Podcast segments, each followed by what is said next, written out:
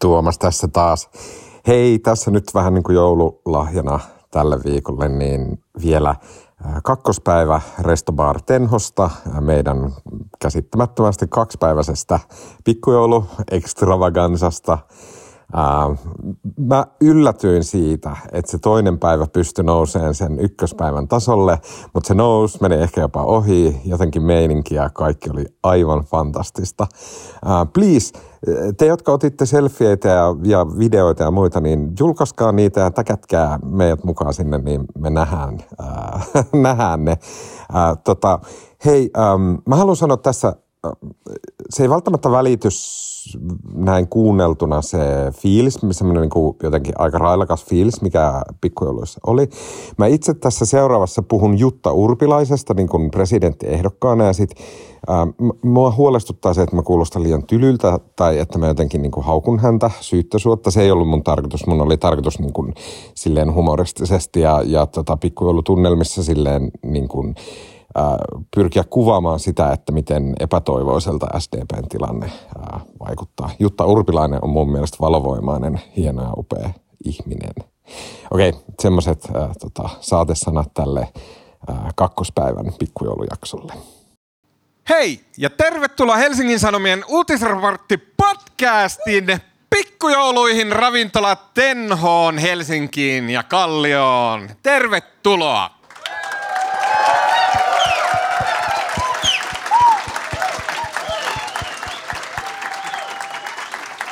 Nyt on nimittäin torstai 30. päivä marraskuuta vuonna 2023.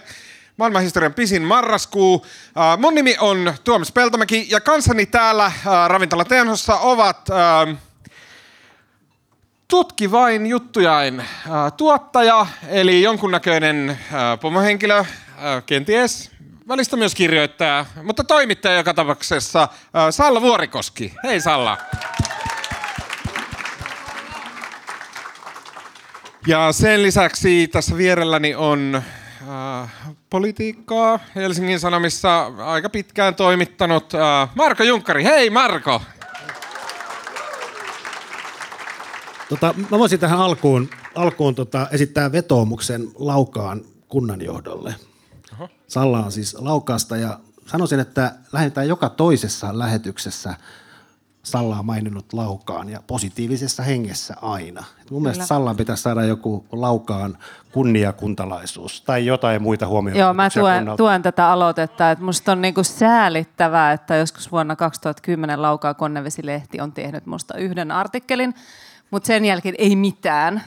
Eikä, eikä niinku minkäänlaisia kunnan niinku vuoden henkilöpalkintoja tai muuta. Että kaikki tuki Eli tälle mä vetoan nyt yleisöön, että en tiedä kuka on Laukaan kunnanjohtaja, mutta lähettäkää hänelle mailia. Sallasta Laukaan kunniakuntalainen. Onko sitä maalittamista?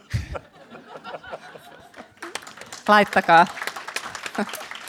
Tämän viikon podcastissa keskustellaan presidentinvaaleista, joissa ehdokkaat elävät jonkinlaista kaleidoskooppista painajaista ja joutuvat päivästä toiseen kuuntelemaan toistensa tarinat loputtomina toistoina erinäköisissä yhdistys- ja etujärjestötapahtumissa. Mutta tällä viikolla, vai oliko se viime viikon lopulla, aivan yhtäkkiä tota, kaikki ehdokkaat äh, eksyivät Raja-Jooseppiin – paitsi Jussi halla joka eksyi Ukrainaan, ja Jutti, Jutta Urpilainen, jonka ihan vasta ikään startanneen presidentinvaalikampanjan kaikki oli ehtinyt jo unohtaa. Mutta Marko analysoi äh, sekä Urpilaisen tulevaisuutta ja tilaa ja mahdollisuuksia pärjätä tässä kilpailussa, että myös presidentinvaalien äh, yhä kiristyvää asetelmaa. Äh, mutta Puhutaan sen lisäksi media-aiheista, kun journalistilehden vastaava päätoimittaja Maria Pettersson päätti tappioon laajan niin sanotun plagiointitaistelunsa, jossa pahanlaatuisesta butthurtista kärsineet tutkijat vuoden ajan vaativat tunnustusta sille, että heidän tutkimustyötään oli Maria Petterssonin teoksessa siteerattu väärin. Kaikki tämä saavutti todennäköisen... No ei se kyllä, ei se ollut siteerattu väärin, vaan siis oli plagioitu. Mut jatka. Plagiaatti on väärin siteeraus kyllä. Ää, tota, ää, kaikki tämä saavutti todennäköisensä huippunsa näiden pikkujoulujen aikana. Nimittäin ihan tässä pari tuntia sitten Journalistiliiton valtuusto päätyi äänestämään Petterssonille epäluottamusta ja on hyvin mahdollista, että se tulee johtamaan hänen eroonsa tämän pikkujoulujen jatkonien aikana. Mitä alalla pitäisi tehdä, kun lipunkantaja tällä tavalla pahoin töppää? Ja bonuskysymyksenä, että onko tällä planeetalla hirmuisempaa tuhovoimaa kuin someen närkästystään purkavat tutkijat? Mä väitän, että ei ole. Ja vielä lopuksi mm, käydään läpi kysymyksiä, joihin ei ole oikeaa eikä väärää vastausta, mutta jotka ovat kiinnostavia ja paljastavat vastaajastaan jotakin. Näille kysymyksille ei välttämättä ole suomenkielistä sanaa. Englanniksi niitä kutsutaan nimellä conundrum, Eli ne on jonkunnäköisiä, ei nyt arvoituksia, koska niissä ei ole mitään semmoista mystistä, mutta ne on semmoisia, eikä kompia, koska niissä ei ole mitään semmoista jekkoa, mutta ne on mielenkiintoisia kysymyksiä. Ja mä haluan kertoa sen tähän alkuun, että nämä conundrumit on peräisin Uh, Political Gap Fest-nimisestä amerikkalaisesta podcastista, joka on siis uutisraporttipodcastin esikuva. Joka me ollaan plagioitu. Joo. ja, esi- ja esimerkki siitä conundrumista oli tämä Fatulle esitetty Kyllä, teräslaatikko kysymys. Näin. Uh, ja lopuksi vielä on sitten jotain, mistä saatte hyviä keskustelun aiheita pitkien epämukavien hiljaisuuksien varalta.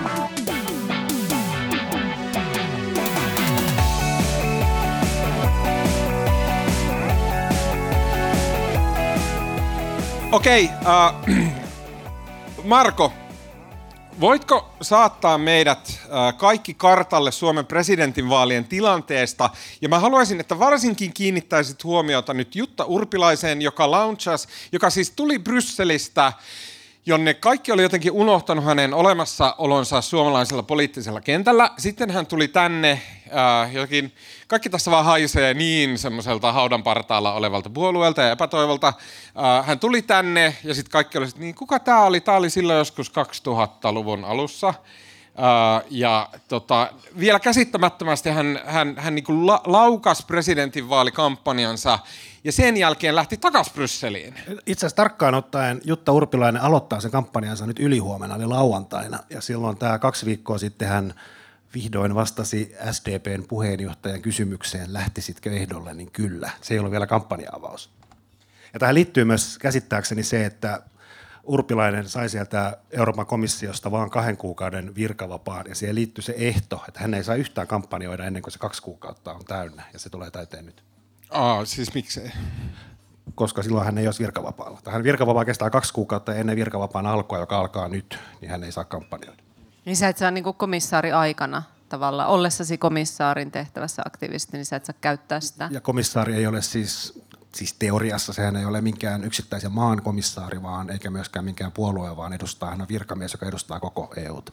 Mutta liittyykö tähän, kun siis no, eräät muut puolueet, siis kokoomuslaiset, niin tota, puhuu siitä rahasta, että se on se raha, joka ratkaisee urpilaisella, että miksi se aloittanut kampanjointia aikaisemmin? No en, no komissaarilla on aika hyvä liksa ja hän, hän palkanmaksu ei katkenut sit syyskuussa, mutta käsittääkseni komissio ei ihan oikeasti myöntänyt hänelle kuin kahden kuukauden virkavapaan. Vaihtoehto olisi ollut sitten erota. En tiedä, olisiko kukaan ehdokas eronnut tämän takia, mutta... No. Mutta jos mä aloitan vastaamaan tuohon kysymykseen. Mm, aloita. Sotke sinne jonnekin joukkoon se, että kuka on Jutta Urpilainen. tota, joo, mä oon nyt tota, mä tosiaan siis seuraan politiikkaa työkseni ja nyt tuli vielä erityismääräys, että mun täytyy nyt seurata näitä presidentinvaaleja ja erityisellä tarkkuudella ja mä aloitin tämän maanantaina silleen, että ei ole muita juttuja päällä, että pelkkää presidentinvaaleja ja maanantaina oli yksi tentti, keskiviikkona oli kolme tenttiä, tänään oli joku ja mä oon nyt katsonut näitä tenttejä ja mä oon jotenkin nyt niin kypsänä koko presidentinvaalihommaa kuin voi olla. Ja näissä tenteissä on niin kuin onhan siellä ollut Lee Anderson ja Sari ja jossain, mutta ne on ne samat viisi äijää istuu siellä rivissä ja toistaa samat jutut paneelista toiseen, niin mä luulen, että siinä mielessä se urpilaisen mukaantulo niin kyllä piristää tätä kisaa. Kyllä tässä veikkaan, että nyt lauantain jälkeen niin tämä kisa menee ihan uudelle vaihteelle. Ja sitten samaan aikaan, kun tässä on näitä viimeisimmissä kyselyissä nyt tota, Alexander Stubb kokoomus nousi ykköseksi ja Haavisto kampanja laskusuunnassa ja tota, on nyt ollut koko, itse asiassa koko syksyn laskusuunnassa ja tuommoista niin kuin laskevaa kampanjaa kauhean vaikea kääntää. Ja siinä ryhdytään usein epätoivoisiin tekoihin, joista nyt niitä vaan odotetaan, että saa nähdä mitä Haavisto Oliko se se, kun se kertoo, että oli heittänyt sitä jotain pikkuerkkiä jäisellä pallolla koulun pihalla, niin oliko se se epätoivoinen teko? Joo, mä, mä, mä kirjoitin tästä eilen juttu, siis siellä Akavan tentissä maanantaina, niin siinä Pekka Haavi, siellä puhuttiin koulukiusaamisesta ja kaikki ehdokkaat kertovat, onko heitä koulukiusattu ja siellä sitten tämä rauhan, rauhan välittäjä Pekka Haavisto kertoi, miten hän oli heittänyt Munkkivuoren yhteiskoulun pihalla kiusaa ja Yrjöä jäisellä lumipallolla päähän ja Yrjö putosi siihen. Ja kiusaaminen loppu. Tämä oli jotenkin hyvin epähaavistomainen kommentti. Mä vastaan itse omaan kysymykseen. Jutta Urpilainen oli vuonna 2011 Suomen valtiovarainministeri Jyrki Kataisen niin sanotussa Sixpack-hallituksessa, joka oli hyvin syvästi epäsuosittu hallitus. Ei mistään muusta syystä kuin, että ne oli jotenkin aivan absoluuttisia tunareita ja ne ei saanut mitään aikaan. Ja siis tämä johtui siitä, että se oli semmoinen täydellinen tilkkutäkki. Siellä oli samassa hallituksessa kokoomus, vasemmistoliitto, kaiken näköisiä vastavoimia. Ne ei saanut sovittua yhtään mitään. Ja tämä oli vielä aikana, jolloin just aiempi pääministeri oli ollut tämän podcastin hyvä ystävä Matti Vanhanen, ää, joka ohjasi Suomilaivaa kenties maan onnellisimpina aikoina. Ei velkalaivaa. Ja sitten tätä seurasi Jyrki Kataisen tilkkutakkihallitus ja kuten me tiedetään, niin se aika oli semmoinen, jota ravisteli eurokriisit, finanssikriisit, kaikki kriisit oli yhtä aikaa päällä, Eurooppa tuntui luhistuvan ympärillä ja näin. Ja sitten Suomessa sattui olemaan hallitus, joka kerta kaikkiaan vaan oli toimintakyvytön. Ja tällä maineella Jutta Urpilainen lähtee siis rakentamaan presidentinvaalikampanjan Suomessa. Ja tämä tuntuu mun mielestä aivan käsittämättömältä SDPltä, että eikö mitään muuta löydy. Ja sitten Afrikka-komissaari EU:ssa, joka on niin kuin alhaisin mahdollinen oksa, jolla sä voit istua. Et, etkö sä Tuomas just sanonut, että sä et tiedä, kuka Jutta Urpilainen on? Ja tämähän on tavallaan se, se Jutta Urpilainen valittiin 2008 SDP-puheenjohtajaksi ja tota, Eero Heinäluoman jälkeen ja se valinta oli aika iso yllätys, sieltä oli kauhean monta ehdokasta ja tota, Urpilainen, Urpilainen vähän niin kuin yllättäen tuli ehkä valituksi. Siinä vaiheessa Jutta Urpilainen oli tämmöinen niin kuin Erkki Tuomiojan bestis. Hän oli vasemmisto demari ja edusti sitä demareiden vasenta laitaa. Ja sieltä niin kuin, ehkä hauskinta oli sit seurata jälkikäteen sitä, miten hän lipui sieltä SDPn vasemmasta laidasta, tuli valtiovarainministeriksi ja siinä sitten 2014 hän oli alentamassa yhteisöveroa ja tekemässä tämmöistä hyvin kokoomuslaista politiikkaa. Siinä tilkkutakki hallituksessa. Jonka jälkeen sitten Antti Rinne tuli ja tota, sanoi, että Jutta, Jutta Urpilainen on porvari ja Urpilainen lensi SDPn johdosta. Ja se, mikä on hauska detaali tässä asiassa, niin nythän eikö Sanna Marin ole tulos nyt viikonloppuna sitten mukaan, tai jossain vaiheessa ainakin? lauanta, lauantaina on siis Jutta Urpilaisen kampanjan avaus, ja mm. se on jossain joku yökerho Helsingissä, ja siellä on Sanna Marin esiintymässä ja tästä nyt demarit on vähän huolissaan, että huomaisi kukaan, että Jutta Urpilainenkin on paikalla, kun Sanna Marin on Mutta siis se hauska detalji on se, että silloin kun Urpilaista kaadettiin, ja häntähän siis kaadettiin, se oli verinen taistelu Urpilaisen ja Rinteen välillä, josta jäi syvät haavat ja ehkä ne eivät ole vieläkään aivan umpeutuneet. Ja silloinhan nuori nouseva poliitikko, joka ei ollut edes kansanedustaja silloin, oli, ei ilmeisesti nyt mikään semmoinen pääpukari siinä, mutta kuitenkin aktiivisena rinteen tukijana ja hänethän tunnetaan myös nimellä Sanna Marin. Että minusta on kiinnostavaa, että hän nyt sitten, tietysti on tätä tehdä isänmaalle palveluksia ja puolueelle palveluksia, niin, niin tulee mukaan kampanjaan, mutta että sanotaan, että siellä on, on ollut kaikenlaista. Niin, mutta pointti on siis mun mielestä se, että koska tästä siis Jutta Urpilainen 2014 luopui demareiden johdosta ja sen jälkeen, sen jälkeen tota, Jatkakaa. Niin ja sen, sen jälkeen, 2014 jälkeen hän oli rivikansan edustajana eikä oikeastaan näkynyt julkisuudessa ollenkaan. Että Jutta Urpilainen ei ole kymmenen vuoteen eikä myöskään komissaarina juurikaan. Että hän tulee vähän niin kuin tämmöisenä uutena hahmona nyt näiden viiden pukkuhemmon kanssa paneeleihin. Ja tota, kyllä se niin kuin, ei, ei vaan minun, vaan kyllä moni veikkaa, että se Urpila, Urpilaisen kannatus saattaa nyt hyvinkin nopeasti nousta ja tota, saattaa hyvinkin myös haastaa Pekka Haavistoa. Ja eikö, eikö äh, edellinen demareitten, muistaaks mä nyt väärin, Tuula Haatainen? Tuula Haatainen saa muistaakseni kaksi kol- prosenttia. Kolme, ai kaksi, no niin. Hmm. Että ei ole, ei ole paha rasti tehdä paremmin. Ja Paavo Lipponen sitä edellisellä kerralla taisi saada neljä. Okei, okei, okay. No, no nyt tässä on tosi monia asioita, mistä mä haluan puhua, mutta mä haluan eka puhua loppuun sen niin kuin jotenkin sen makrotasoisimman kysymyksen. Että eikö me olla nyt kaikki samaa mieltä, että Urpilainen ei tällä hetkellä Suomessa ole niin kuin yhtään mitään? Niin kuin normaali, totta kai politiikan toimittajat muistelevat, että Aa, ne oli niitä aikoja näin, mutta eihän nyt normaali ihminen muista, tai jos muistaa, niin on just semmoinen niin kuin häivähdys sitä semmoista, Aah.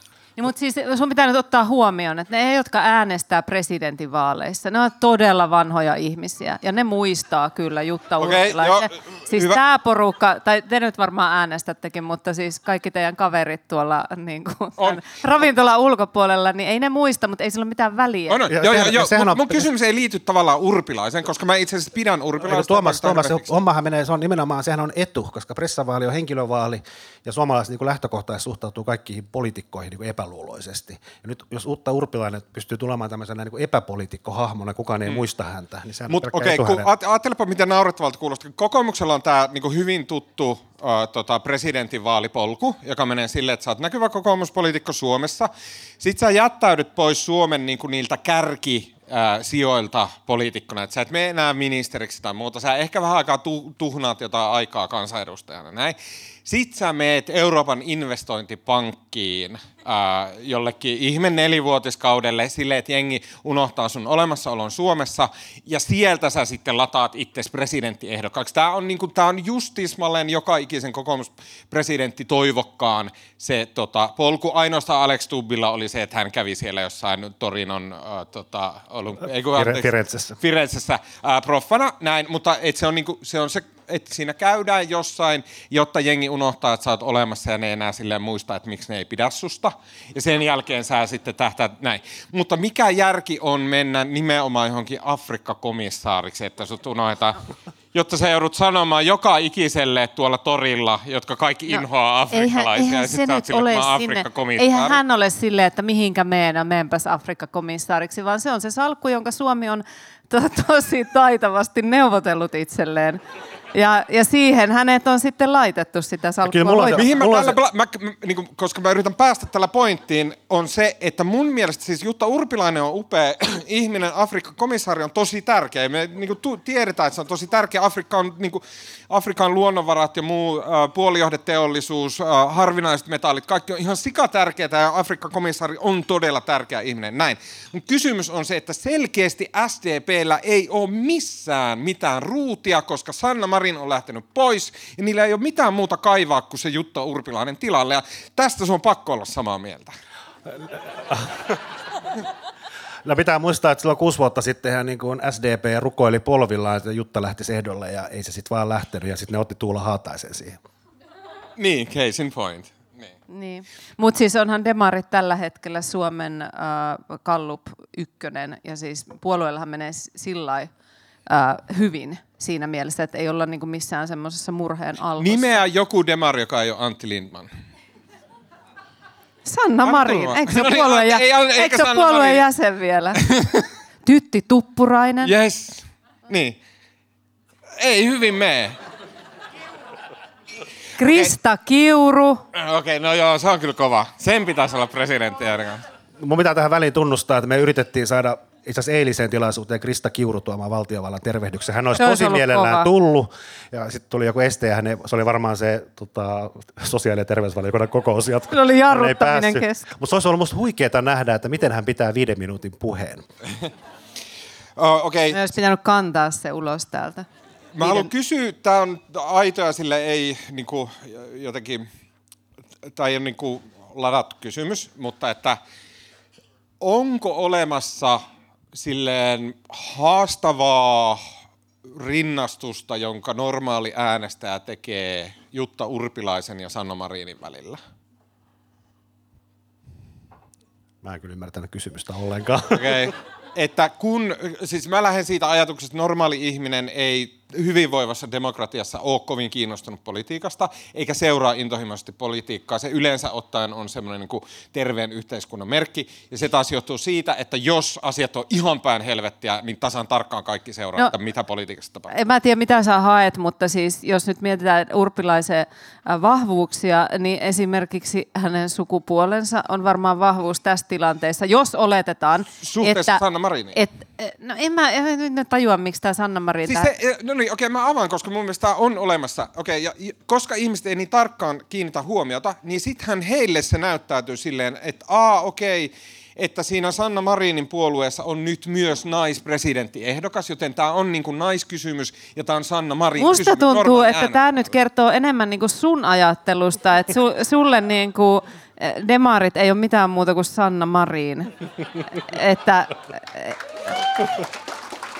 niin myönnä pois alhaisia pisteitä niin, ei, mutta siis jos jatkan tota ajatusta, enkä suostu lähteä tuohon sun kysymykseen, niin siis äh, kuitenkin on sille, että jos nyt oletetaan, että Jutta, ja eikö oleteta, että Jutta Urpilainen nyt nousee kallupeis kuitenkin selkeästi Lee Andersonin tason ja mm, Sari Essayahin tason yläpuolelle, jolloin me voidaan olla siinä tilanteessa, että meillä on siellä kärki, kärkiporukassa, meillä on niin yksi nainen mukana, niin, niin siis hän ei tietenkään pelkisty sukupuoleensa, mutta silloin varmasti merkitystä. On jonkin verran ehkä äänestäjiä, jotka preferoi sitä. Se, Eli säkin olet sitä mieltä, että se on nimenomaan naisena siellä? Ei se on, mä, ei, kun mä luulen, että se on, mä luulen, että se on niin kuin, siis tavallaan Pekka Haaviston ongelma on ollut se, että hän on, Pekka Haavisto on ollut tämmöisen niin kuin viher, vihervasemmiston niin kuin kärkinimi, ja esimerkiksi näistä kyselyiden taustatiedoista näkee, että 80 prosenttia demari naisista esimerkiksi on tällä hetkellä sanonut, että voisi äänestää Pekka Haavistoa nyt kun Urpilainen tulee ehdolle, niin, niin kyllä mä luulen, että tämä 80 prosenttia demarinaisista, niin ainakin iso osa heistä siirtyy Jutta Urpilaisen taakse. Eli se on naiskysymys. Kuuntele. Ja, sitten niin kun, ja myös ylipäätään,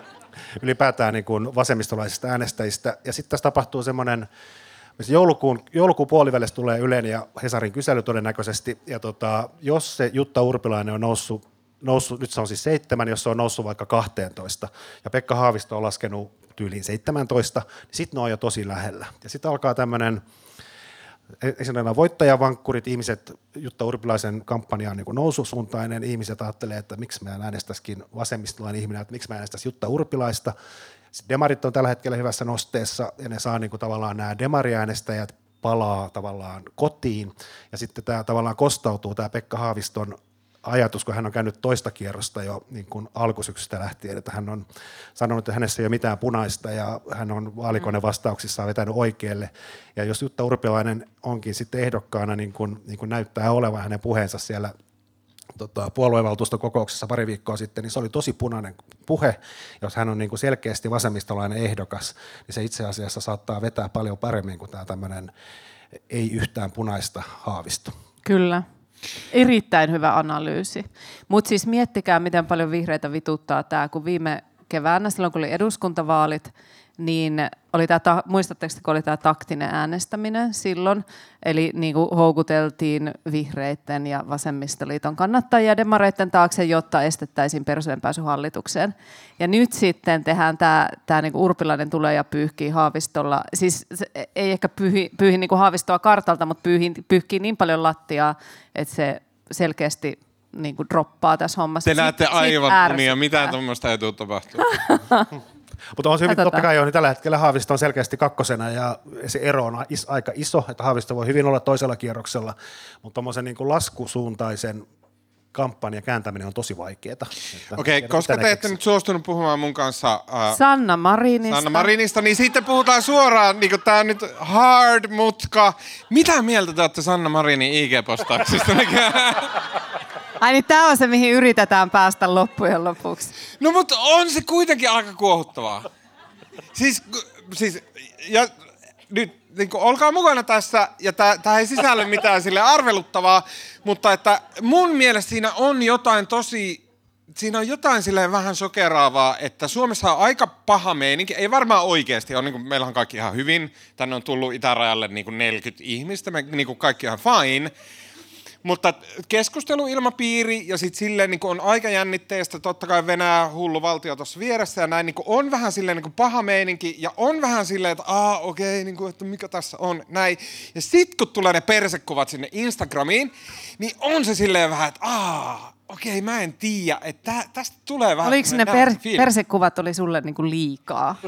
että sitten sit ylittyy joku Mut raja. Mutta ollutkin, se, jotenkin se aika on muuttunut silleen, niin. se on mennyt siitä, voi, siis mentiin voitosta voittoon, niin kuin koronat voitettiin, NATO mentiin, niin kuin Putinia niin kuin pullaa kurkkuja näin. Mm.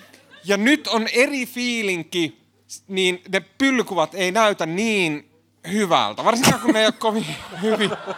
niin. Hä? Mä en olisi ikinä uskonut, että mä kuulen sun suusta noin eikö oo, eikö ookin, eikö ookin? Joo, on se, on se, siis kyllähän se ajatus silloin, kun nämä, nämä kyseiset kuvat tuli äh, Framille ja nopeasti iltapäivälehtien otsikoihin, niin kyllähän siinä, että et jos oli samaan aikaan ihmisillä pelkoa siitä, että mitä Venäjä puuhaa meidän rajoilla ja meneekö rajat kiinni ja muuta, niin onhan se niin kuin kieltämättä hieman erikoista, että entinen pääministeri, suht tuore entinen pääministeri, niin sitten tulee tällaisella tällaisella, mutta mä en tiedä, oliko hän sitten miettinyt sitä ajoitusta vai onko hän vaan, että hän nyt näyttää tavallaan keskisormea meille kaikille ja myös sinulle Tuomas.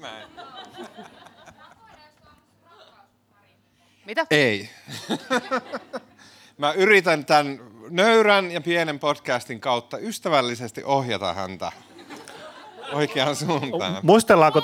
Lopeta simppaaminen. En pysty. Mitä on simppaaminen?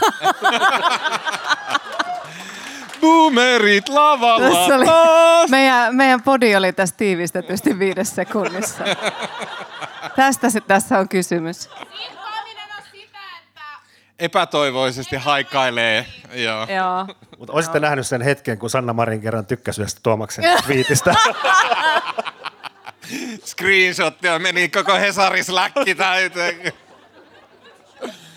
Okei, okay, äh, jätetään tämä aihe nyt tähän. Äh, tota, äh, mä en kuullut tätä itse, mutta mun ystävä, hyvä ystävä, joka on siis Ylellä äh, megapäällikkö, niin hän kertoi, että Ylellä oli siis suora radiolähetys meneillään ja tota, sitten siellä hyvin huolestunut uh, uutisankuri kysyi, että, että no niin, uh, toimittaja nönnön nännän nää jostain niin kuin hevon perseestä, niin että tota, mitä siellä Raja Joosepissa nyt näkyy, ja näin oli tosi jännitteinen tilanne ja näin, ja sitten, että okei, okay, ja että näkyykö siellä tota, näitä, ja sitten niin viittasi näihin turvapaikanhakijoihin, ja sitten se suorassa lähetyksessä se, se kirjeenvaihtaja sieltä Raja Joosepista, joka oli silleen tämmöinen joku paikallistoimittaja, ei ehkä ihan niin kuin tai jotenkin silleen, että se tilanne oli ehkä vähän silleen uusi kaikille siinä.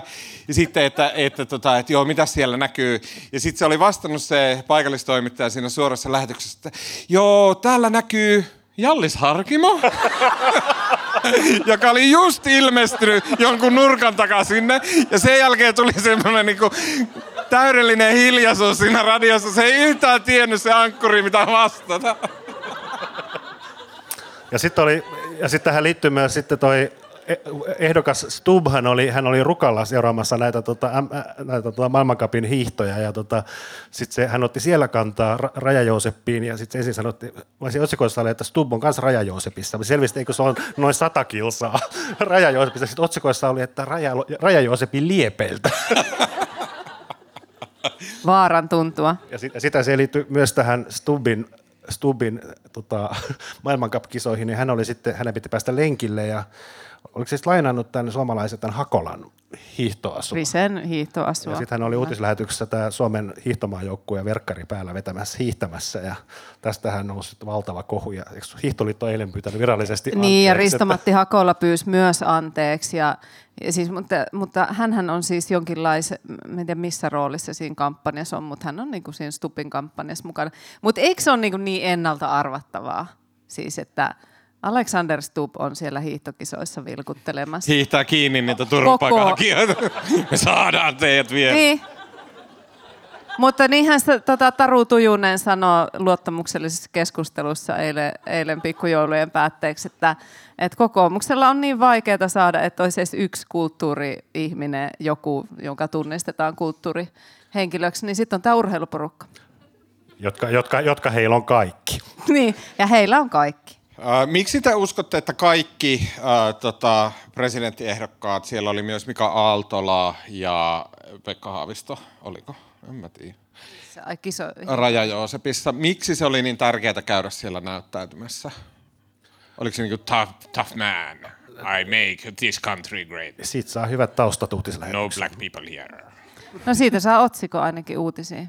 Okei. Että oli Raja Joosepissa. Okei. Mitä te olette mieltä siitä, että kun meidän presidenttiehdokkaat sattuu olemaan ehdokkaina tämmöisenä aikana, jolloin Venäjä pakottaa meitä ottaan tosi tiukkoja, tosi äärimmäisiä ja sillä tavalla niin kuin, äh, pakottaa meitä kansakuntana, ja suuri osa suomalaista on tämän kannalla, ja mä en väitä, että se on väärin, mutta pakottaa meitä ottaan semmoisia epähumaaneja asenteita ja epähumaaneja ulostuloja, ja sitten me kaikki tunnistetaan, kun me käydään tätä keskustelua näistä rajoista Suomessa, niin siellä on koko ajan silleen, että aa, on jotain, mistä ei puhuta, että se kaikki vaan ignoroi sen, ää, tai sitten just Li Andersson piipittää tai jotain, ja sitten kaikki ignoroi sen, ää, mutta myös toisinpäin, niin mä, mä en väitä, että se on niinku, myös niin kuin kaikki jotenkin ignoroi, että Venäjä on täysin turvallinen maa ja sieltä välttämättä ketään pitäisi tänne päästä. Ja näin. Niin, että me käydään tämmöistä keskustelua, jossa on tämmöinen epähumaani, tai si- siinä on semmoinen pusku kohti epähumaaniutta, just silloin, kun Suomelle valitaan sitä ihmistä, joka tulee seuraavan kuuden vuoden ajan olemaan semmoinen niin kuin henkinen, jonkunnäköinen niin kuin nokan näyttäjä. Oikeastihan presidentti on ulkopoliittinen vallankäyttäjä, mutta suomalaiset suhtautuu presidenttiin tämmöisenä vesikellona. Niin mitä te olette mieltä siitä, että just sattu näin? No sehän on jotenkin, kun katsoo näitä presidenttiehdokkaita Raja Joosepissa tai missä tahansa, ja sitten se, siinä vaiheessa, kun heitä kysytään, että mitä Suomi tekee siinä vaiheessa, kun jos Venäjä tyrkkää näitä ihmisiä sinne raja-alueelle ja pistää portit takana kiinni ja on 30 astetta pakkasta ja ne ihmiset rupeaa paleltumaan siihen kahden rajan väliselle alueelle, niin mitä Suomi tekee? Ja siinä vaiheessa nämä presidenttiehdokkaat silleen rupeaa katsomaan kattoon ja viheltelee ja kukaan ei vastaa siihen kysymykseen. Mm, paitsi Pekka Haavisto, joka yhtäkkiä sanoi, että joo, mä tuun itse työntää ne takaisin sinne. Niin, ja siis, no okei, Li Andersson ehkä piipittää siellä, mutta onhan toi Haavisto, mistä nyt jo puhuttiinkin, että, että toi profiili tavallaan, että en ole punainen ja sitten rajaakin olisi pitänyt laittaa kiinni jo viikkoa aiemmin ennen Niin, kuin hallitus se on laittoi tosi sen, kovaa että, kieltä. Että niin kuin se on kyllä jännä. Äh, Olisi kiinnostavaa nähdä että, tai kuulla, että mitä siellä kampanjassa on niin kuin suunniteltu alun perin. Rautaa rajalle, te vihreät. Tota, Okei, äh, vielä viimeinen kysymys presidenttiasioista äh, on, ja se liittyy Jussi halla joka jotenkin sai aikaan semmoisen vyöryn somessa, missä ihmiset rupesivat miettimään, että no kai tästä täytyy nyt jotain nättiä sanoa Jussi halla ja sitten niinku, äh, näin. Ja näin, mutta semmoista keskustelua käytiin ihan älytöntä se munkin mielestä, mutta näin. Jussi halla siis oli kutsuttu Ukrainan äh, parlamenttiin, mikä se on, Narodrada, jotain tällaista. Ja sitten siellä hän piti ilmeisesti kaikille aivan yllättäen, hän piti täysin sujuvalla ukrainan kielellä puheen, jota mä en nyt jaksa, mä vaan kuuntelin, että se puhuu siellä Ukraina, en mä lukenut, että mitä se siellä puhuu, mutta kaikki sanoivat, että se oli aivan upea puhe ja liikitty kiineli ja bla bla bla, näin. Mikä merkitys tällä on Jussi halla presidentin vaalikampanjan kannalta, mitä luulette? No siis se on tietysti kiinnostavaa, että, että, että halla ei saa perussuomalaista peruskannattajakuntaa liikkeelle, mutta sitten kun me katsomme häntä, niin me ehkä me tajuamme, että hän ei ole varmaan niin kuin henkilönä sellainen, hänestä puuttuu tiettyjä presidentillisiä ominaisuuksia, niin kuin ihmisten mielisteleminen esimerkiksi, että hän, on, hän ei ole silleen kauhean... Presidentin tärkein on. No siis sehän nyt on ihan, ihan ykkösasia. Kyllä, mutta... täällä Persijärvellä on niin kaunista. Tai siis silleen, että hän ei tykkää olla ihmisten kanssa, ja se, hän ei myöskään pysty peittämään sitä, niin kuin ehkä jotkut muut poliitikot pystyy. Mutta siis äh, kyllähän hän niin kuin ansiosta sai kehuja. Että musta kaikki tommoset, aina, tässä oli aikaisemminkin, mä en muista mitä oli jotain semmoista, että et, no ehkä se oli itse asiassa Sanna Marin, kun se kävi siellä Ukrainassa, oliko nyt oikealla tavalla ja, ja kyynelehtikö oikeasti vai mitä niin sitä keskustelua. Niin mä jotenkin ajattelen sille, että toi Ukrainan kysymys on, se on niin kohtalon kysymys meille, että ihan sama kuka sinne menee ja, ja on- onko hän nyt sitten, tykkääkö jotkut toiset poliitikot hänestä tai kannattajat hänestä. Musta sille ei ole mitään merkitystä, että kaikki tuki, mikä Ukrainalle voidaan osoittaa, niin kyllä mäkin, mä en siis laittanut someen mitään, mutta laitan heti tämän lähetyksen jälkeen. Että. Ai sä meinaat nyt viikkoa myöhemmin kehua halla puhetta. tulin ajatelleeksi, että... Mä oon tavannut Jussi on- halla kerran. Öö, me oltiin vieraisilla pisuaareilla. Ja Mietin hän- nyt tarkkaan. Vierekkäin vai onko niitä, onko pisuaarissa, joka on tälleen, mikä ne on ne, jotka on tälleen näin? Semmoisia niinku pitkolaisia pönttejä, mihin mennään pissalle. Sitten me oltiin, se, mä olin siinä ja sitten Jussi halla tuli siihen viereen. Ja sitten hän niinku katsomaan tälleen, ootko sä se Hesarin toimittaja? Siinä on mun interaktio. Mä oon joskus kohdannut aikoinaan Jussi halla tuolla Mäkelärinteen uimahallin lasten altaassa. Tota, oli se oman lapseni kanssa istuttiin siellä. Mutta halla oli yksi. Ei, kun... Me kumpikaan ei huomannut toisiamme ja hän istui sen oman lapsensa kanssa siinä silleen vettä tuohon napaan asti. Ja mä olin omana, ei me kumpikaan huomannut toista ja sitten yllättäen me katsottiin toisiamme. Mä olin- Molemmat niin järkytty yhtä paljon ja molemmat otti kipin kapin pois altaasta. Uh, Okei. Journalisti...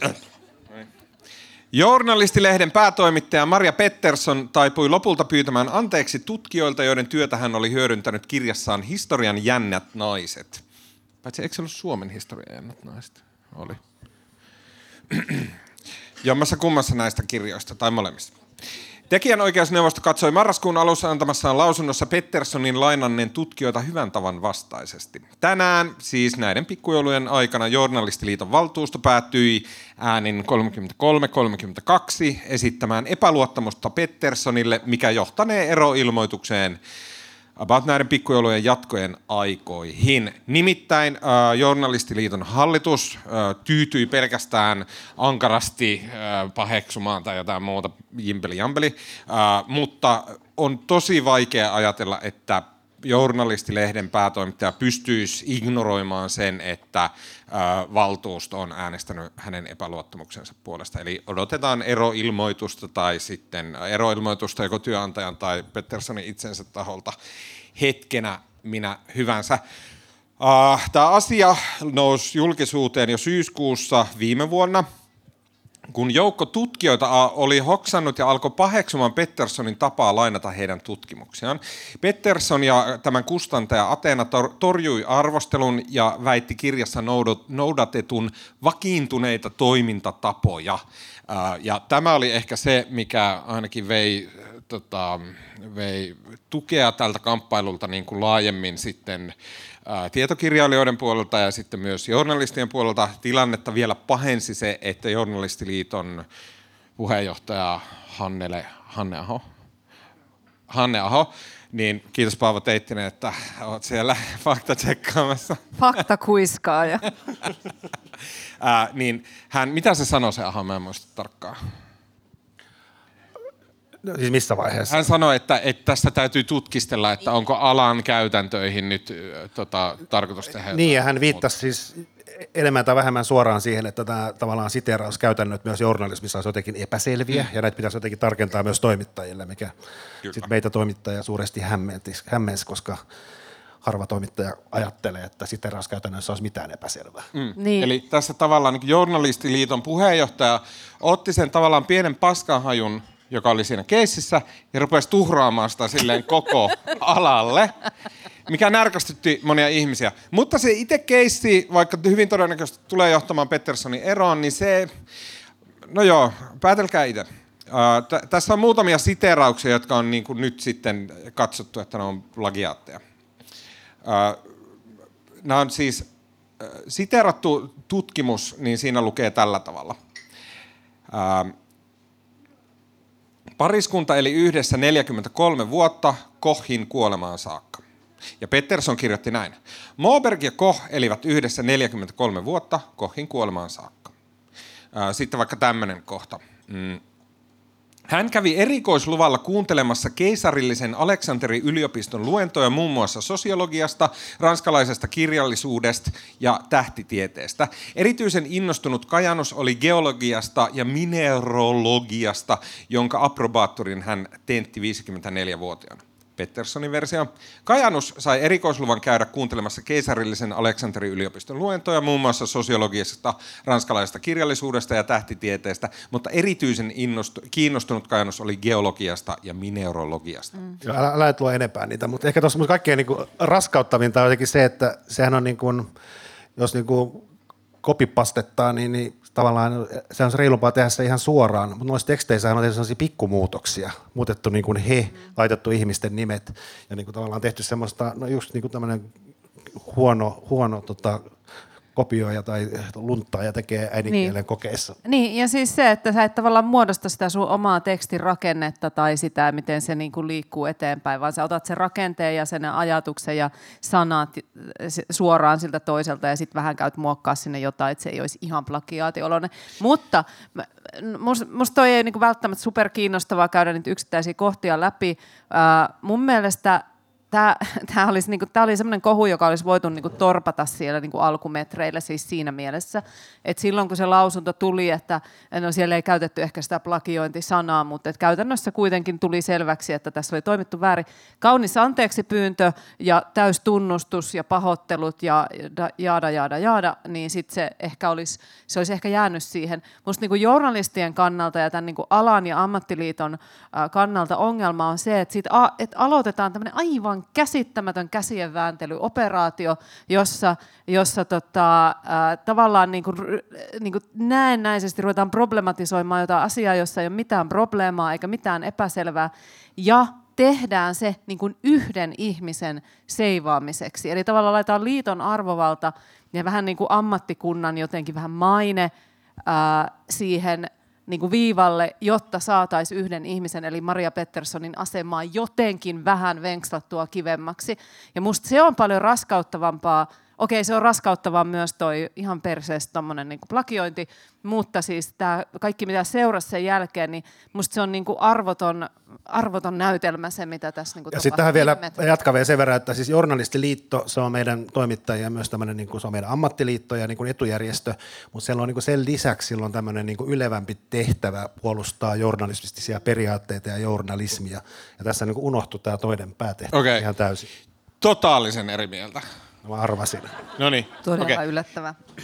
Haluaisitteko te, että meillä on semmoinen journalistiliitto, joka lukee Twitteristä, että joku tutkija on silleen, että hei, tässä on nyt kyllä siteerattu väärin ja tässä on niin väärin tehty ja näin. Ja journalistiliitto olisi heti sen, että aa okei, okay, hirveätä, annetaan kenkää tolle ja sitten me enää ikinä tehdä tälleen ja tämä on täysin kiellettyä näin. Mutta eihän siinä, eihän siinä ollut siis siitä kysymys. Tot, oli, just siitä. Totta kai journalistiliiton täytyy sanoa ilman muuta, että okei, me ei voida antaa kenellekään ulkopuoliselle sananvaltaa siinä, että miten suomalaiset journalistit siteeraa, mikä, missä menee siteeroinnin, missä menee plagioinnin raja, vaan meidän täytyy selvittää se asia rauhassa ja palata siihen sitten, kun me ollaan tehty se arvio ihan rauhassa. Mutta nehän teki itse asiassa, nehän toimi, just, siis nehän toimi nyt itse asiassa niin, että ensin sanotaan, ei ole mitään hätää, ja sitten kun alkoi somessa se huuto tässä loppuvaiheessa, että niin kuin mitä helvettiä, niin siinä vaiheessa Journalistiliitto sitten pyörtää kantansa ja rupeaa antamaan niin kuin joo, vakavia no, varoituksia siis ja kaikkea joo, muuta. Niin. Ja toimii niin kuin nimenomaan, miten ulkopuoliset huutelijat, että jos se sitten tavallaan ottaa tuon kannan, niin miksei se liitto pidä siitä kiinni. Ja sitten ne niin, niin vuoden ajan, tämä on vuoden ajan vellonut tämä keskustelu. Niin ja siis tämähän oli ihan klassinen tämmöinen tilanne, että siinä vaiheessa kun katse alkaa kääntyä liiton puheenjohtajaan ja hänen niin kuin, äh, niin kuin venkoileviin lausuntoihin julkisuudessa, niin sitten huomataankin, että itse asiassa tähän olikin ihan, ihan karmea tämä ja nyt meidän tarve moittia vai mikä vakavasti varoittaa tätä henkilöä. Että et, et siis syynähän oli tietenkin se, että siellä alkoi niinku oma palli tavallaan tutista. Ja sitten tämä niinku, koko prosessin tietynlainen epärehellisyys on musta se ongelma. Ja toki siis... Mikä niin siinä on epärehellistä? No, no siis se koko asia, jonka selitin tuossa pari minuuttia sitten, eli se, että et niin liiton arvovalta ja alan maine ja niin journalistien, äh, journalistien niin kuin ikään kuin yhteinen asia viritetään yhden ihmisen suojaamiseksi. Joo, joo, mutta mä en välttämättä, niin kuin... siis toi on ihan perseestä ja se, että jos siellä niin kuin keskenään, että aavitse, meillä oli niin kivat saunaillat, että tota, nyt, nyt suojellaan sua viimeisen, se on väärin. Mutta Mä, mulla on nyt kysymys. Mm. Kuinka, niin kuin, kuin monella eri, täysin toisistaan erilaisilla tavoilla voitte kirjoittaa lauseen. Hän oli ensimmäisiä perusteellisen kapellimestarikoulutuksen modernissa konservatoriossa saaneita suomalaismuusikoita. Mutta eihän kyse ollut yksittäistä Edes... lauseesta, vaan niin pittkistä kokonaisuudesta. Ei ollut. Siellä oli lähinnä yksittäisiä lauseita. Ja mä kävin, ja siis äh, Maria Petterssonin mun mielestä ystävä tai puoliso, en ole ihan varma, äh, mikä Pohjola on käynyt niin kuin kaikki läpi. Ja siis äh, mutta se mun kysymys ja se pointti on se, että jos meillä on tutkijoita, jotka kirjoittaa, jotka tuottaa sitä uutta tietoa, kuten että joku tämmöinen heppu oli ensimmäisiä perusteellisen kapellimestarikoulutuksen äh, saaneita suomalaismuusikoita. He tuottaa tämän tiedon, ja se tieto on silleen, että aa, okei, hän oli suomalainen, hän oli ensimmäinen, hän oli kapellimestarikoulutuksessa ja hän oli muusikko. Niin kuin vitu monella eri tavalla tämän voi ilmasta tämän asian. Pakkohan siellä olla ne sanat, kapellimestarikoulutus, suomalainen, ensimmäinen muusikko. Pakkohan ne on olla siellä. Miten sä pystyt kirjoittamaan tuon sille, ettei se vaikuta siltä, että kyllä olen ottanut juuri tämän tiedon tästä kirjasta. Mutta eikö susta ole ihan, laittaa sen... niin, mutta eikö susta ole ihan selvää, että nuo esimerkit, mitä sä luit, niin ne on otettu suoraan tekstikappaleita On, kyllä, kirjasta. Sitten on vähän käyty fiksaan muutamia niin kuin kohtia Käännetty mäkään Miten en oo- läpi yläasteen kaikki tekee esseet? Tuomas, sä oot ammattitoimittaja, sä oot Helsingin en tekis Sanomissa mitään tällaista. töissä. Siis mä en ole itse, mä itse sitä mieltä, että mun mielestä olisi niinku tietyllä tavalla riittänyt. Mä tiedän, että monet kollegat on niinku eri mieltä. Mun mielestä olisi tietyllä tavalla riittänyt, että oltaisiin vaan todettu, niin kuin hän tietysti jossain vaiheessa totesikin, että tämä oli väärin toimittu ja pyydän anteeksi ja näin. Mutta mu, niin kuin, no, mä oon nyt sata kertaa sanonut, mun mielestä tämä niinku suurempi ongelma alkoi muodostua tässä niinku loppumetreillä. Ja, ja mä oon siis ihan täysin samaa mieltä sun kanssa Salla kaikesta. Mutta... No niin. No niin. Mutta mä, mä, haluan, mä haluan kertoa myös, että kyllä sitä sattuu kaikenlaista, kun ää, itse asiassa kollega Paavo Teittinen, joka oli täällä jossain, niin kerran, no siellä, niin kerran laittoi mulle viestiä, että ootko huomannut, että mä en nyt sano sitä kirjaa, kun mä en halua nostaa tästä mitään sen kummempaa, mutta, mutta siis, että ootko huomannut, että tässä eräässä kirjassa, niin täällä on tota sun ää, kirjoittamasta jutusta aika paljon katkelmia. Ja eikö se ollut niin, että ne, oli, ne ei ollut mitään niin kuin yksi lause, että se oli niin kuin pit, niin, melkein sivu oli tavallaan mun yhdestä journalistisesta jutusta otettu kuvailu. Ja siinä oli vielä semmoisia jotain, jotain semmoista, niin kuin haa, tavallaan mitä mä olin haastatellut jotain eduskunnassa, jotain porukkaa, niin, niin sitten oli, ne oli kirjoitettu vähän niin kuin se, ikään kuin tämä kirjoittaja itse olisi tehnyt ne haastattelut. Ja tota, musta se oli, siis minua lähinnä niin kuin nauratti se, että musta se oli todella härskisti ja niin kuin tyylikkäästi tehty. Saanko mä sanoa yhden asian, mikä mä oon ihan varma, että vaikuttaa tässä Pettersson koussa. Ja ehkä mun täytyy nyt ihan niin avoimuuden nimissä sanoa, että Maria on mun entinen alainen. Ja tota, mä pidän hänestä suuresti. Hän on niin kuin todella terävä ja hieno tyyppi ja mua säälittää. Ja mä en siis suhtaudu tähän asiaan neutraalisti millään tavalla. Mua säälittää, että hän on joutunut tämmöisen hirveän myllyn kouriin, vaikka hän, niin kuin, hänen rikkeensä ei ole kovin iso. Totta kai tosi typerää, että ei niin kuin aiemmin pistänyt sille niittiä, mutta myös mä vastustan sitä, että me että vaaditaan tätä niin kuin suurellista anteeksipyyntöä. Va- vaaditaan, että heti annetaan periksi kaikille ja, ja näin. Mut, mutta mihin mä olin tulossa, ei, niin kuin, oli se, että mä olen ihan varma, että tässä vaikuttaa se, että Journalistiliiton journalistilehden päätoimittaja kuulostaa sille ihan helvetin hienolta hommalta, mutta eihän se nyt ole mistään kotoisin olla joku journalistilehden päätoimittaja. On silleen, sä oot jossain hikisessä kerhopuljussa töissä siellä, ja sit sä kirjoittelet jotain mediajuttuja sille viikosta toiseen, niin kun ei, ei se ole niin hienoa kuin miltä se kuulostaa. Ja mä oon ihan varma, että jos somessa jotenkin olisi otettu kuva niiden toimistosta, niin tämä raivo ei olisi ollut näin suurta. Mutta siis tämä on tämmöinen niinku perustilanne, että on, tuleeko jossain vaiheessa se kohta, että joku henkilö muuttuu vaan niinku liian isoksi taakaksi, täysin riippumatta siitä, että kuinka hirveän iso se virhe alun perin oli. Että, että Niin, ja kyllä tässä su- suurempi ongelma on siis journalistiliiton toiminta kuin Pettersson. Mutta mennäänkö eteenpäin? No niin. Bingo-lappuun tuli merkintä. Okei. Uh, nyt uh, viimeisenä me uh, käydään läpi tämmöisiä conundrumeja, ja kuten tuossa tuli aiemmin jo sanottua, niin nämä on kysymyksiä, mihin ei ole oikeita vastauksia, mutta mua ainakin henkilökohtaisesti kiinnostaa tosi paljon kuulla, että mitä juuri te vastaisitte näihin. Uh, tota, mm, Salla ja Marko. No niin. Jos saisit Jumalan kaltaiset voimat, mutta ei liian Jumalan kaltaiset voimat, ja voisit tehdä yhden tämmöisen niin kuin ihmetteon, niin ratkaisisitko ilman, ilmastonmuutoksen vai parantaisitko syövän? Ah, ilmastonmuutoksen. Miksi? Ehkä se on tämmöinen eksistentiaalisempi ongelma ja vaikuttaa kaikkiin ihmisiin ja syöpä nyt ei tule ihan kaikille. Jos olisi jollain läheisellä syöpä, niin sitten varmaan vasta itsellä, niin sitten varmaan vastaisin niin kuin itsekkäästi toisin, mutta, mutta kyllä mä oon samaa mieltä myös kuin Marko, että ilmastonmuutoksen. Ai jaa, okei. Mä jotenkin ajattelin, että ilmastonmuutos on niinku paremmassa reilassa. Just kun mä sanon tämän äänen, niin mä on sinne päin. No okei, mä olin jotenkin päätynyt siihen, että mä äh, parantaisin syövän, koska sen ympärillä ei ole tällä hetkellä semmoista liikehdintää, mitä oli kyllä joskus 70-luvulla vai 80-luvulla. Se oli Richard Nixon äh, valisti Yhdysvallat tämmöisen War on Cancer. Ja sitten kun ei tapahtunut tämmöisiä läpimurtoja syövän hoidossa, koska silloin hädin tuskin tiedettiin, mikä syöpä on. Syöpähän on siis geenien tauti. Äh, hy, niin kuin tää jo, ja mä en ole onkologi, mutta tota, Mutta sy- voit katsoa. voi vilkasta tota, tuumaria. Äh, syöpä on siis äh, hyvin karkeasti se on se, että sun, siinä kaikilla meillä on se DNA-kierre, niin siellä on sitten niitä geenejä, jotka on semmoisia niin kuin DNA-ryppäitä. Näin. Tämä on nyt tosi karkeasti. Onko täällä joku asiantuntija? No niin, asiantuntija voi, Heittinen rupeaa oikoa sieltä. Kättä pystyy. Jos samasta solusta, yhdestä solusta, se on aivan sama missä se solu, vaikka silmässä tai keuhkossa tai missä vaan, niin jos sieltä äh, yhdestä solusta, siitä DNA-rimpsusta, neljästä kohtaa menee äh, rikki se, de, se geeni, että siellä tulee joku niin kuin mutka matkaan tai ne palaset vähän irtoa toisista, niin sitten sen seurauksena se solu unohtaa sen, että miten kuollaan. Se ei osaa enää tuhoutua. Kaikki muut meidän solut tuhoutuu tällä ja kuolee ja silleen se, sitä elämän kiertokoulu, sitä on kasvaminen ja sitä on ihmisen oleminen. Mutta sitten sulla on semmoinen yksi solu, joka ei osaa enää kuolla, sitten se on näin, ja sitten se tuplaantuu, triplaantuu, näin, ja alkaa kasvaa, ja sitä on syöpä, se on syöpä. Okei, se on, se on DNA, äh, DNAn tauti, geenien tauti.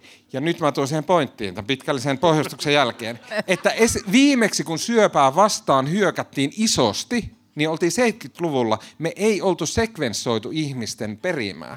Nyt me ollaan, nyt olisi semmoinen, niin kuin pitäisi olla semmoinen uusi aika hoitaa tämä kokonaan kuntoon, mutta sitä ei näy, se ei ole kenenkään Mä pelottaa, että me joudutaan JSN näitä. Onko tämä jotain asiantuntijaa? Nostakaa käsi pystyyn, jos tämä oli ihan täyttä tuupaa. Tää. Min... Joo. Ja noin nauro, mä arvasin, kun ne nauro. No niin, ota seuraava kysymys. No niin. Tapaisitko mieluummin esivanhempasi vai lapsen lapsen lapsesi? Ah, lapsen, lapsen, lapseni. Miksi? Olisi sen takia siisti nähdä, miten hassun näköisiä ne on. Eihän ne todennäköisesti ole yhtään enää sun näköisiä. Luuletko, onko siinä liian monta porrasta välissä? Se, tääkin on, kato, DNA. No niin, älä aloita, Salla. No voisin valita kumman tahansa, mutta jos siihen esivan, esi-esivanhempien tapaamiseen mm, liittyisi myös mahdollisuus ikään kuin mennä heidän aikaansa niin kuin va- vaikka päiväksi hengailemaan siihen heidän ympäristöönsä, niin kyllä mä ehkä sitten kuitenkin valitsisin sen. Uh, kyllä, en mä tiedä. Mä luulen, että esivanhemmissa varmaan näkyisi jotenkin ne, että aa okei, okay, ton takia mä oon tällainen. Ja sit se voisi olla semmoinen, että se vaivaisi, koska sit siitä tulisi semmoinen olo, että okei, okay, tää on väistämätöntä, että mä oon tällainen. Se liittyy geeneihin. sille- No niin. Mutta ehkä lapsen lapsen lapsen ää, näkemisessä olisi semmoista toivoa ja semmoista, niin kuin, että okei, tätä vartenhan mä oon tätä hommaa aina tehnyt, että näillä tyypeillä on. Riippuu vähän miltä ne näyttäisi. Tota, saaks, saaks mäkin kysyä yhden? Okei, okay, saat. Tosiaan tota, Paavo Väyrynen, Paavo Väyrynen nousi alkuviikosta uutisiin, kun tota, Wow. jee, Paavo ei, Paavo ei saanut kutsua Linnan juhliin, vaikka hänellä on, tota, täytyy oikein tarkistaa tämä, mikä hänellä on. Hänellä on siis tota, Suomen leijonan suurristi.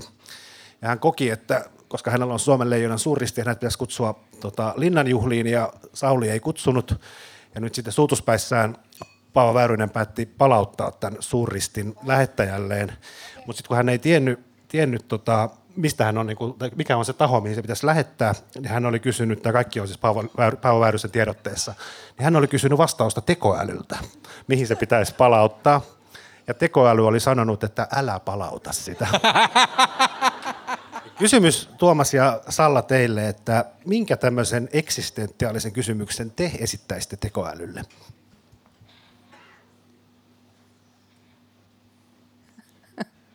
Salla? Liittyisikö se syövä, syövän syntymekanismiin? Tota, tota, ei sano sä ensin, mä mietin vähän aikaa. Okei. Ja, mutta olisiko tämä parempi tekoäly kuin nämä nykyiset? No sama, mikä Paavolla oli käytössä. Mä kysyn eksistentiaalisen kysymyksen. Omasta mielestäsi eksistentiaalinen kysymys. Okei. Okay. Mä kysyisin, että miten päästä, miten päästä eroon siitä, että, että se niin kuin maailman imu vie sut aina mukanaan. Sä välistä pystyt niinku revittäytyä siitä irti sille, että aa okei okay, joo, nyt mä tota, alan vegaaniksi vuodenvaihteessa kuudeksi kuukaudeksi, tämä on faktaa. Ää, ja sitten välistä, että aa okei, okay, nyt mä meditoin ja näin, ja aa nyt mä lenkkeilen ja näin. Mutta sitten jotain tapahtuu, niin pikkuhiljaa se niin maailman kupla imee sut mukaan silleen, ja sitten sä unohdat sen ja näin. Miten päästä siitä eroon? Toinen vastaava on se, että sä elät täällä Suomessa näin, ja sitten meille käy silleen tyhmästi, että pikkuhiljaa se niin imee meidät mukaan ja sitten me aletaan kuvittelemaan, että tämä on kaikki, mitä täällä on, tämä Suomi. Ja kaikki meistä on tehnyt se, että me otetaan niin joku vitun tyhmä risteily Tukholmaa.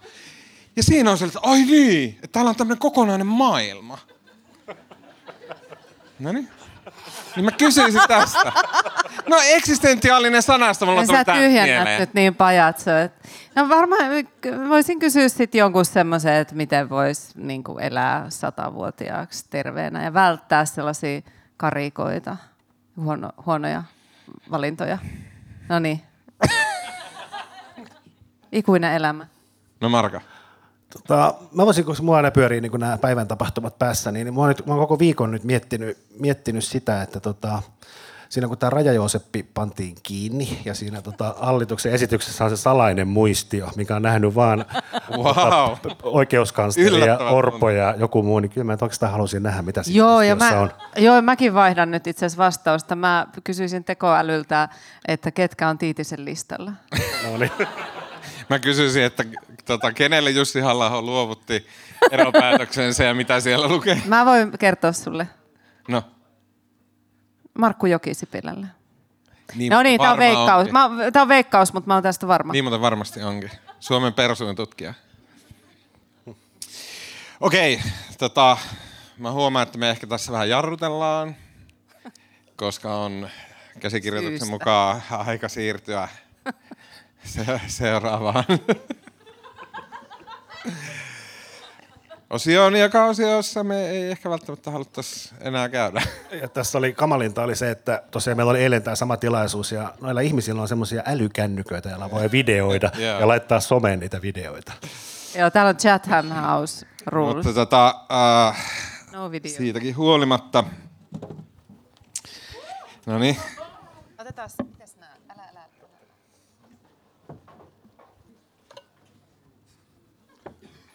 Jokaisen voi nostaa. Nyt sä voit nostaa.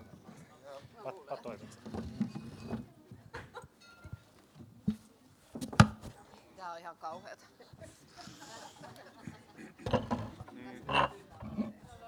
Joo, ehkä me tota...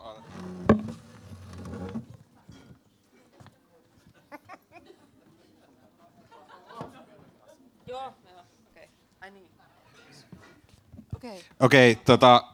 No niin, tää osio on nyt näin, että... Eikö tää avata tää verkko? Ai niin, joo, avataan.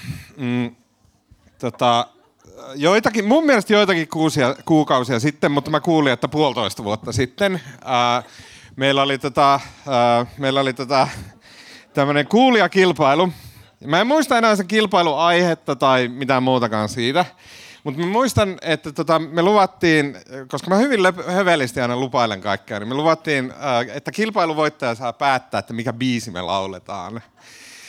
Ja tota, sen jälkeen se sitten unohtui tämä asia, kunnes tämä kilpailija hyvä mm, lähetti mulle Instagram-viestin ja muistutti siitä, että hän voitti tämmöisen kilpailun ja että laulua ei ole kuulunut ja tota, että teillä on tämä pikkujoulut tulossa.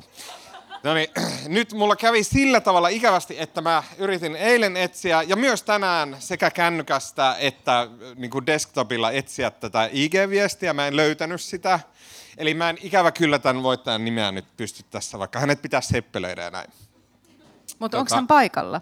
Onko hän paikalla? Tunnistaako joku itsensä voittajaksi? Mm.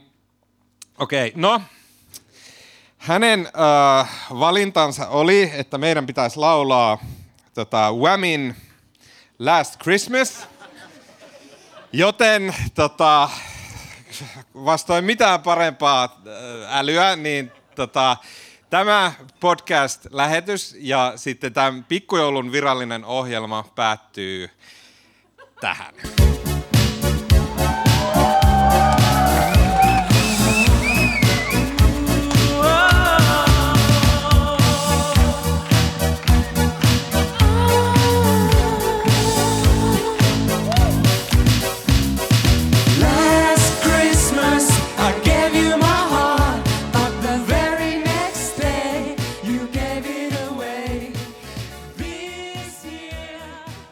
No niin.